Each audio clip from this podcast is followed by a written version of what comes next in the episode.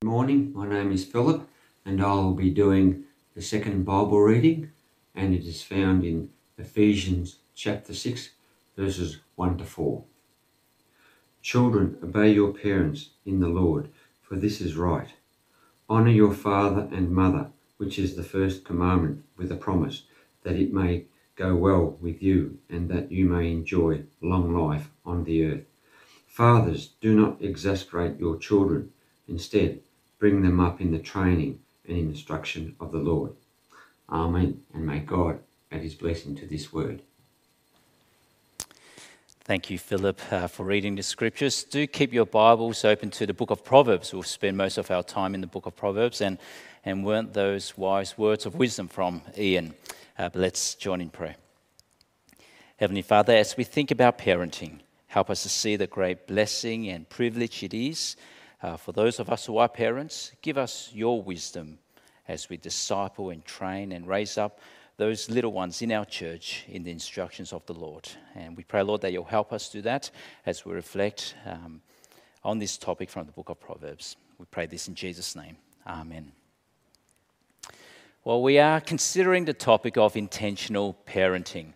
And I do need to say that I do not speak as a parent who has it all sorted out. Oh boy, have I made many mistakes, and I have made mistakes as a parent.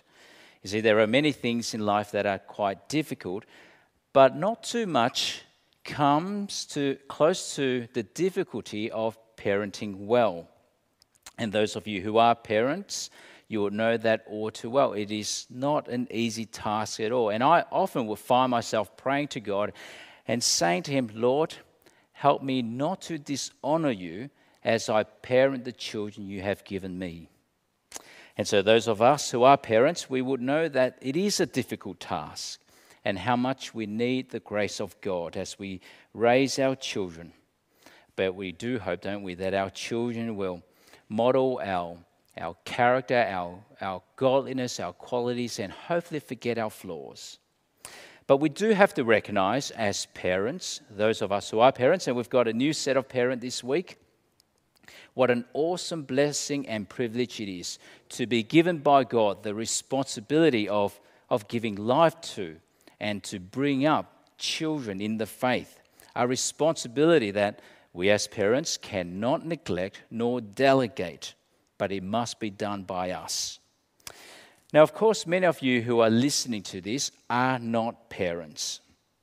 And so, what is this talk? How is it going to be helpful for you? Well, I know for some listening in, you might have that desire to be a parent but unable to have children because of infertility or for whatever reason. Now, I need to acknowledge that, of course, that comes with its own pain and frustration and difficulty. And I don't want to make any glib comments at this moment, but for you, and if that is you, do come to God with your pain and your frustration do allow those around you to walk with you in that pain. But do find in Jesus that hope and comfort that can only come from Him. And of course, for those of us who are single, parenting may be uh, or may not be a reality in the future. But the principles we'll be looking at today are good for all of us, not only for parents. Because you see, all of us, we are in relationship in one way or another we may be an auntie or uncle with nephews and nieces. Uh, I'm reminded of the story of John Stott, who himself was a single man for his entire life, never had any children of his own, but lived such an effective and influential life, not as a parent, but like a parent. He, he said this He said, Hundreds of adopted nephews and nieces all over the world who call me Uncle John.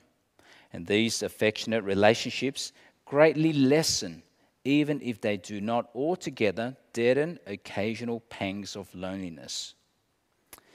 And of course, for those of us who are grandparents, there's a very special place that grandparents play in the life of grandchildren. There are words that you can say and express that are often hard for parents to say. But today, the topic is intentional parenting. And we'll consider this topic uh, in three points. The, the first one is we parent for faith. The second one is we parent for wisdom. And the third one is we parent for godliness. And of course, they're all related. First, we parent for faith. And I begin here because we must be thinking what is the most important thing in the life of a child? Since the very first breath of that child's life, what is the most important thing? Well, we have to be thinking about eternity. And so we parent for faith. You see, there will be enough time as a parent to think about nappy changes and schooling and musical instruments and sporting events and, and the thousands of events and responsibilities that will consume a parent's life. But I'm thinking about eternity first. Prepare for eternity, just like what Ian suggested. I remember having this conversation with Yvonne before any children came along. And I asked Yvonne, what if the, the children we have, they grow up and, and they end up not being very bright or successful? Will you be disappointed? Well, we had this discussion, and, and where this discussion ended up was well, whether our child or our children end up being bright or not, successful or a failure, whether they end up getting married or staying single, whatever may happen, whatever turns out in their life, what is most important for them and has to be most important for them is that they walk with Jesus. They believe in Jesus. You see, the joy of having our loved ones stand beside us before the throne of Jesus Christ for all eternity, nothing comes close to that. That outweighs everything else. And so we parent for faith. And the best way we parent for faith, just like what Ian has already suggested, the best way we parent for faith is to model faith. Our children will see how we trust God, how we depend upon Him, how we turn to Him in our times of need, how we find forgiveness and assurance in God, how we find hope and salvation in times of difficulties and sadness and pain, how we learn and live that life of faith and trust in God, and our children will see that. And here in Proverbs chapter 3, we get to listen in on this conversation between the father and his son, teaching his son. And we see this picture. Verse 1 My son, do not forget my teaching, but keep my commands in your heart, for they will prolong your life many years and bring you prosperity. And what's this teaching from father to son? Well, it was our memory verse only a couple of months ago in verses 5 to 6. Trust in the Lord with all your heart and lean not on your own understanding. In all your ways, acknowledge him, and he'll make your path straight. I mean, isn't that the heart of parenting? to shepherd a child's heart so that they will grow up knowing that there is a Father in heaven who loves them and cherishes them. And so trust in Him. Entrust your life to Him. Lean upon Him, my child. You see, don't trust in yourself, my son, my daughter.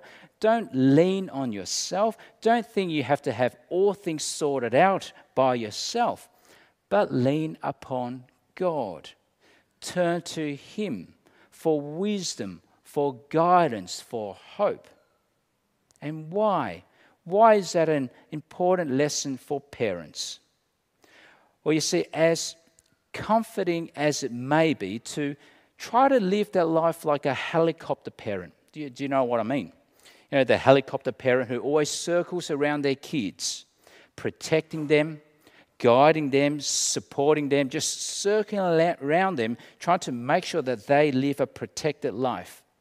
Uh, the reality is that we as parents are limited, limited in our powers, in our wisdom, in our guidance. Of course, we'll want to be there for our children. But what if we're not? What if we're not around when they start prep and they're bullied by someone at school? What if we're not around when their friends turn upon them? Or what if we're not around when later on their, hearts are broken by that clown of a boyfriend? Or what if we're not around when they are overseas studying and working? But if they learn from a young age to lean upon God, from the youngest of age, then they'll live knowing that they have a Father in heaven who will always be with them, a Savior who will never abandon them. And there is there a stability and assurance that the best of parents can never provide.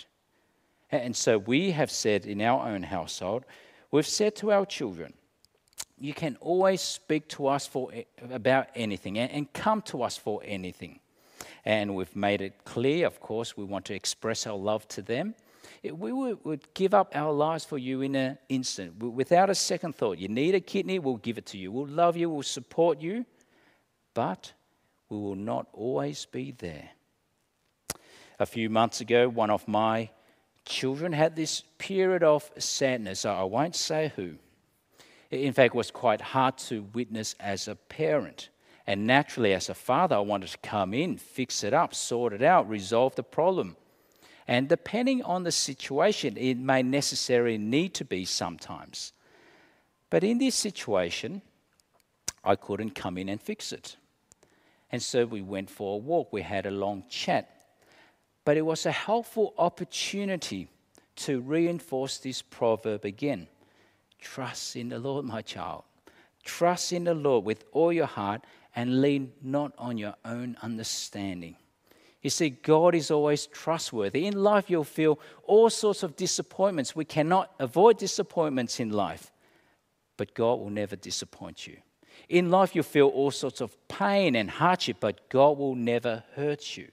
In life, you may even feel abandoned, but God will never abandon you. You see, Jesus is like that friend who sticks closer than a brother and so we parent for faith. And the promise of God is when in all our ways we acknowledge Him, He will make our path straight. You see, God will take care of the path and the outcome. As a father, I want to guarantee what the path is like for my children. I want to guarantee what the outcome will be like, but I can't. But God can. And so trust in Him above everything and everyone else. Trust in Him. Trust in Him above even trusting in yourself. And the reason why we parent for faith is because we are thinking about eternity. We not, must not be sucked into the ways of our world and our culture in the way we parent. The way this world thinks as best for our children is not best. The better story is this we give our children the most treasured possession, and that is the gospel of Jesus Christ. We share the gospel story. They have a Savior who bled and died for them.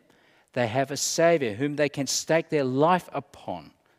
And I do wonder at this point, that is the most treasured possession.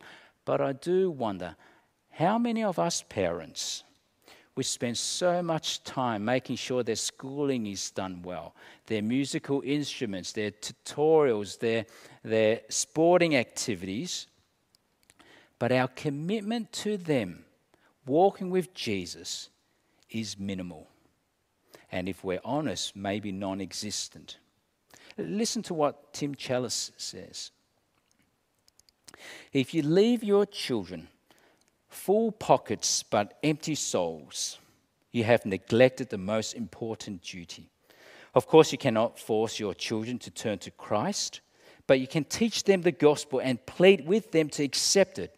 God calls you to diligently teach and train them in the discipline and instruction of the Lord. And we see that over and over again, of course, in our church, in the Bible. Young Timothy, the pastor, raised up by his grandmother and mother, his grandmother Lois and mother Eunice, in the faith. And of course, again, that flags the importance, those of us with children, the importance of family devotions, spending time together with the scriptures open, with our hearts open in prayer, speaking about spiritual matters, the matters of God, reflecting on the sermons together, talking about life, about the events we see.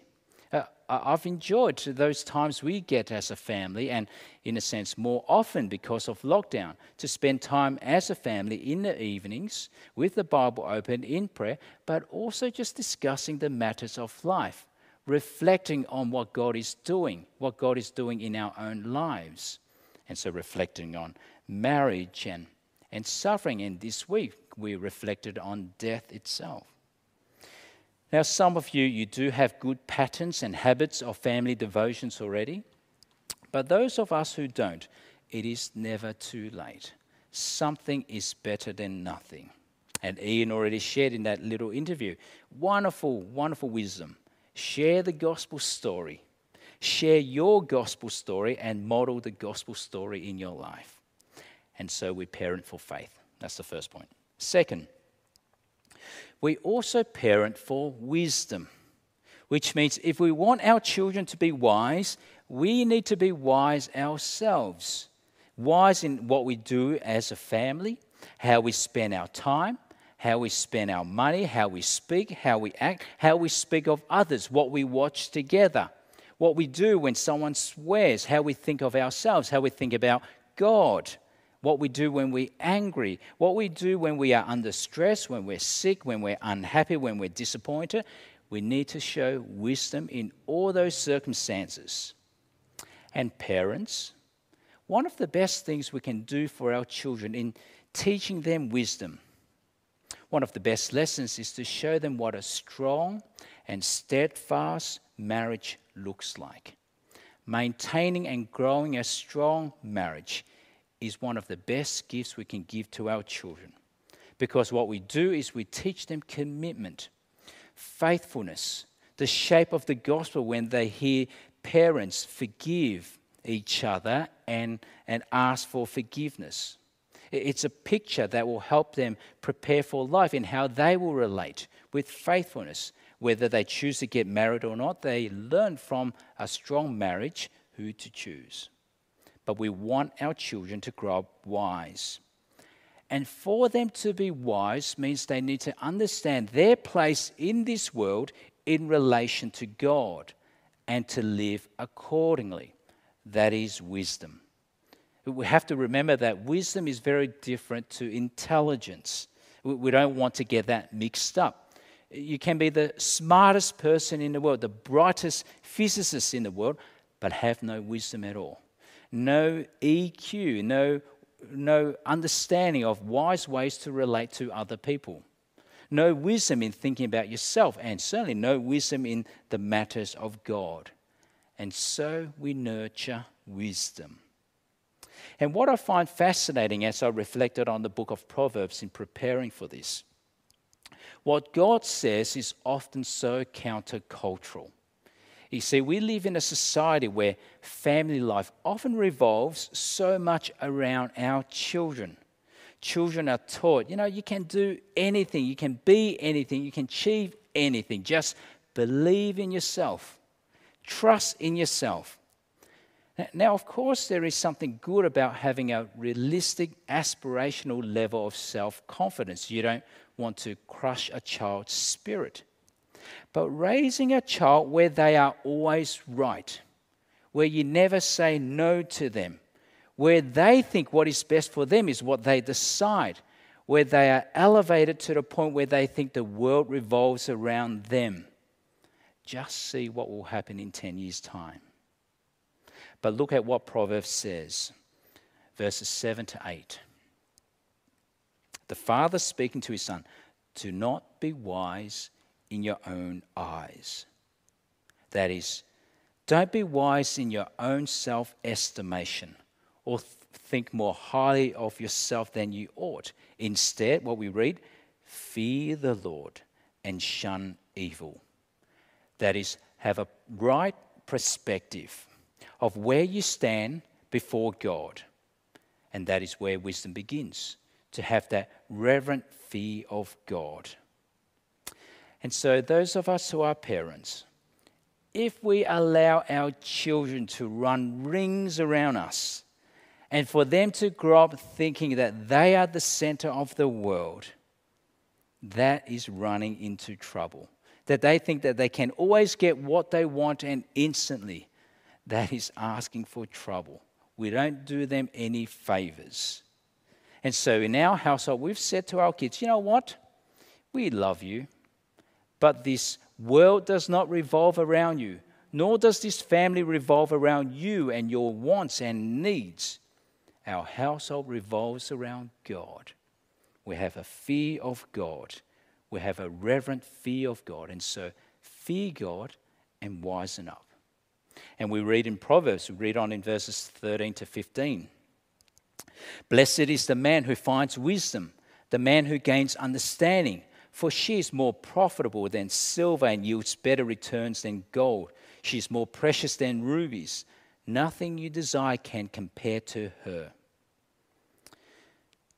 Now, of course, that is for all of us, isn't it? Whether we're a parent or not.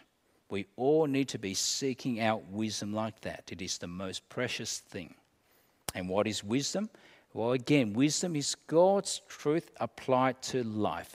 And the book of Proverbs is filled with it. And so, how do we parent our children for wisdom?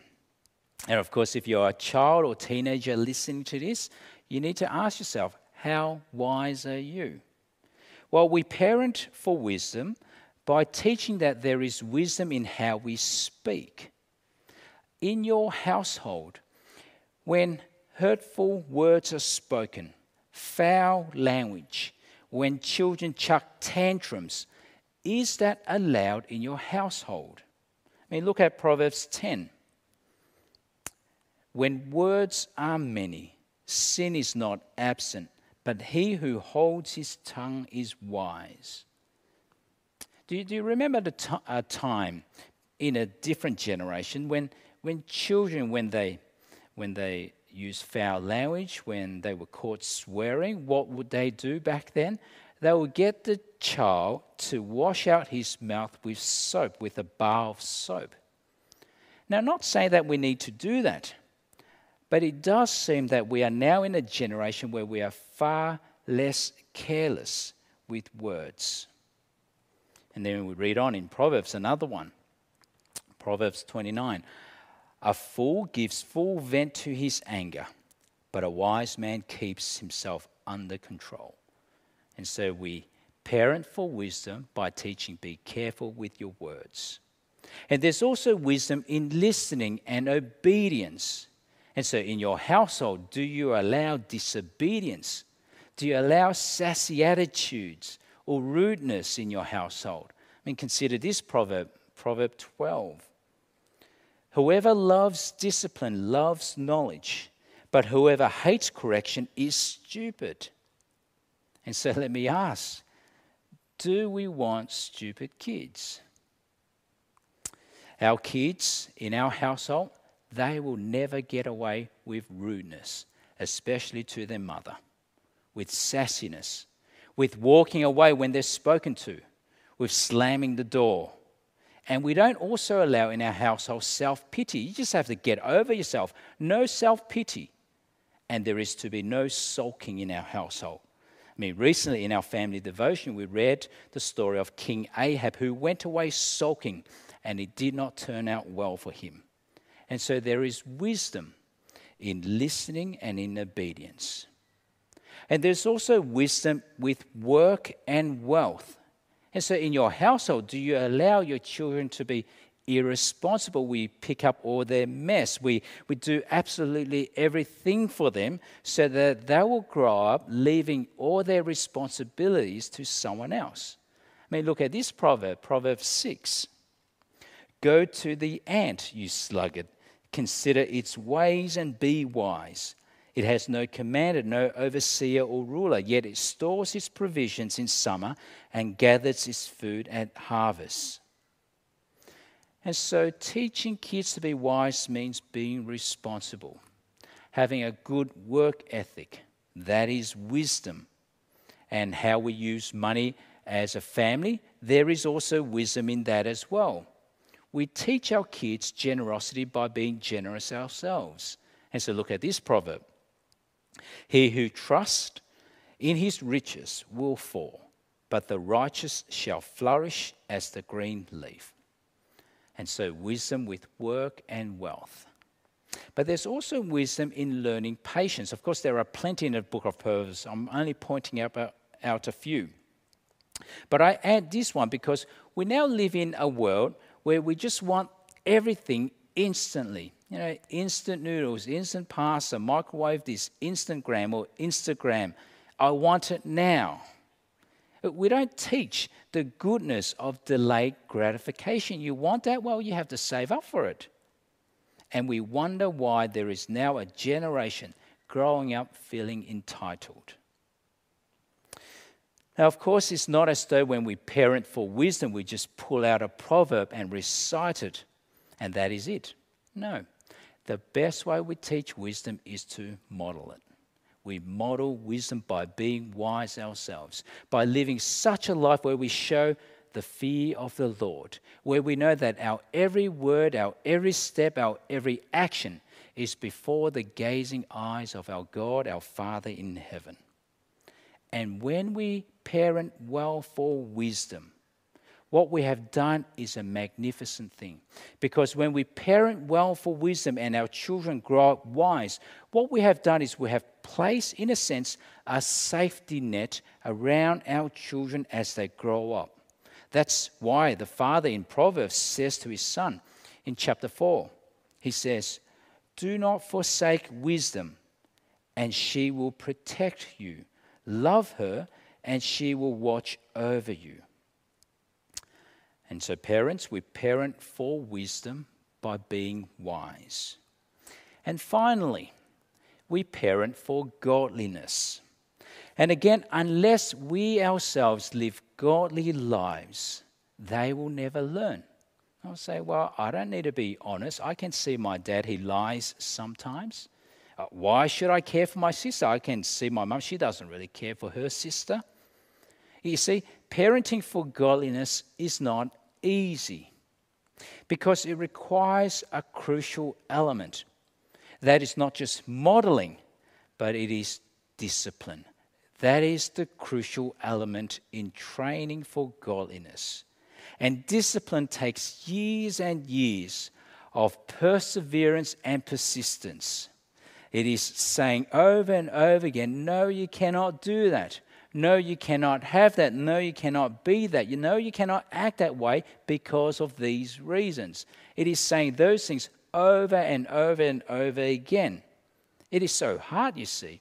It's often so easy to just give in, to just ignore it, to just turn a blind eye and let it be.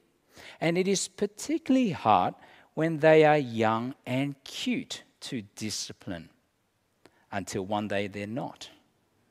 You see, once upon a time, my kids were cute as well, but not anymore. But you see, discipline is a bit like farming. It is years of work. When you sow seeds, you can't expect to see fruits the very next day. It comes much, much later. And so it is with the harvest of righteousness that will be produced in those who are trained by discipline. And so we see in Proverbs 22 Train a child in the way he should go, and when he is old, he will not turn from it. Or the one who will not use the rod hates his son, but the one who loves him disciplines him diligently. Now, of course, discipline must not be uncontrolled anger. That's not what we're talking about. We must not exasperate our children, but discipline is loving, thoughtful, considered, character building. And that's the way we are to think about discipline. It was an important lesson I learned. Discipline for character, not for performance. Discipline for godliness, not for achievements. And so we don't discipline for performance. You know, the child comes home with the exam results and, and they get 95%, and we say, Where's the 5%? You know, A, A stands for average. You got an A, that's just average. It needs to be an A plus. You got a B, well, that's below average. What you got a C, now you can't have dinner. You got a D, you don't come home. Oh, you got an F, find a new family. No, we don't discipline for performance, but instead we discipline for character, for godliness, for honesty, for truthfulness, for gentleness, for, for being able to say sorry and to forgive, for being gracious, for being gentle, for justice, for righteousness, for patience, for kindness, for self control. We discipline for those things. And of course, our discipline is shaped by the gospel. We always want to make sure that it is shaped by the gospel, where if there is a conflict, there will be a reconciliation. We always work towards bringing back because that is the shape of the gospel. And so we teach our kids, and we need to teach our kids you have to learn to say sorry. And sorry, what for? You need to be clear. What are you sorry for? And to seek forgiveness, to ask for forgiveness. And the sibling, well, you offer forgiveness because you've been forgiven much more. The conflict is never left unresolved. It's always to bring back, and there is to be gospel reconciliation. But also, once in a while, we teach grace, but we also teach mercy. There was this time just last year, one of my children, again unnamed, did something that was clearly wrong. So, so silly. And knew, he or she, I won't say, he or she knew that he or she was going to be up for some big trouble, some big punishment. And so when I got home, this child knew that he or she will get punished and asked this child to come to my office, and of course, this child was frightened and in tears. But after speaking to Yvonne, we thought this is an opportunity to teach mercy. And so I said to this child, You know, you deserve to be punished. It was so, so wrong what you did. But I will show you mercy this time. You will not get what you deserve. And of course, this child was relieved. But in discipline, it is to be shaped by the gospel. We teach grace and mercy as well. But you see, if we don't discipline at all, and nothing like that happens, and a child is never once corrected for being rude and disrespectful and sassy and dishonest and selfish, who is going to put this child into order? The school system? Will you trust that? The police? The court system? You see, the Bible tells us it is unloving to not discipline as a parent. And so, mums and dads, we need to be wise about this. And of course, children and teenagers, you two listening into this, hopefully you will agree with your parents. We became parents not by democratic vote. It's not like you elected us to be your parents, but it is by the gift of God with the huge responsibility and privilege to give you not what you want, but what you need. And of course, those of us, all of us, as we reflect on how we were disciplined by our parents, I suspect many of us are very grateful. And so, the three points we parent for faith, we parent for wisdom, and we parent for godliness. And again, let me admit, it is not easy, and I've made mistakes. But it is a great dignity and privilege we have as parents that we cannot neglect nor delegate to anyone else. You see, in our church, we've got a wonderful creche, kids' church ministry, youth ministry. They do a brilliant job, and we thank God for them. But we do not delegate our parenting to them, they only complement what happens in the household. But however our parenting has been or is, and we as parents, we strive to be perfect parents, but we can never be. And so we need to hear this, and that is though we are not perfect, we all have the perfect Father in heaven above. Where we fail, God will never fail. And so, what do we do with our children? We learn to entrust them to our Father in heaven, to their Father in heaven. And so, if I've got a child who has gone wayward, well, what do we do? Well, we be like that father of the prodigal son. We entrust our child to God's care. You see, God can care for them better than we can ever do. And I found this quote helpful. Marcy, she said, as much as we want to hold our kids, we have to trust that God's hands are bigger than ours. And so we entrust them to God. And if they've walked away from the faith, we continue to plead to God on their behalf that God, in His kindness and mercy and timing, will bring them back. We entrust them to God's care. Or if our child is just plain difficult, even then we need to remember how we parent, we display the character we want reproduced in our child. And we remember that just as God has been so patient with us, we be patient and gentle and we entrust them to God. And in the end, there is a legacy we leave in parenting. The legacy of parenting. Of course, we pray, we discipline, we disciple, but the legacy we want to leave is so that they might have a faith that is so robust that they will be walking with Jesus to their last breath, that they will have a, a wisdom that is so profound that it can only come from God because of our parenting, that they will have a godliness that is so beautiful that it has only come from years of disciplining and discipling. Wouldn't that be a wonderful legacy to leave? I'll end with this story. A story I heard of many years ago and I still find so encouraging as a parent. It's the story of Tom Carson, who was a pastor who served in French Canada. He served there for many decades, no longer around, he's passed away. Uh, his son, Don Carson, wrote a memoir about his father. And Don discovered his father's prayer for his children. And his father would pray that his children would love God more than him. And within the last few years of his life, he thanked God that that prayer came true, that the children did love God more. Of course, Don Carson writing this did not believe that to be true, but what a lasting legacy. Isn't that what we want for our children? That their love for our Savior will be deeper than even ours. And I've adapted a prayer that Tom Carson and even Don Carson would pray for their children. And I've adapted that prayer for our children. And perhaps this might be an encouragement to you to pray for yours.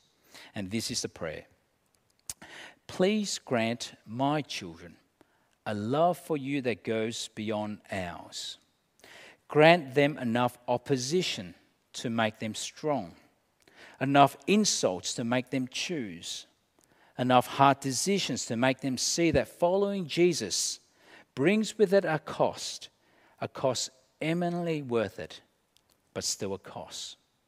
Grant them enough hardship that they'll always lean and depend upon you, that they'll have enough faith so that they'll persevere to the very end, and that they'll have enough hope so that they'll live with the anticipated glory of the kingdom of God. In Jesus' name, Amen. Let's pray. Heavenly Father, we thank you for the great privilege and blessing it is for those of us who are parents in giving us children so that we might disciple and discipline, so that we might raise up in the ways of the Lord. But of course, those of us who are not parents, help us to see that we all have a part to play in the wider church family to be of good influence and godly influence to all the little ones. And we pray this in the name of Jesus Christ, our Lord and King.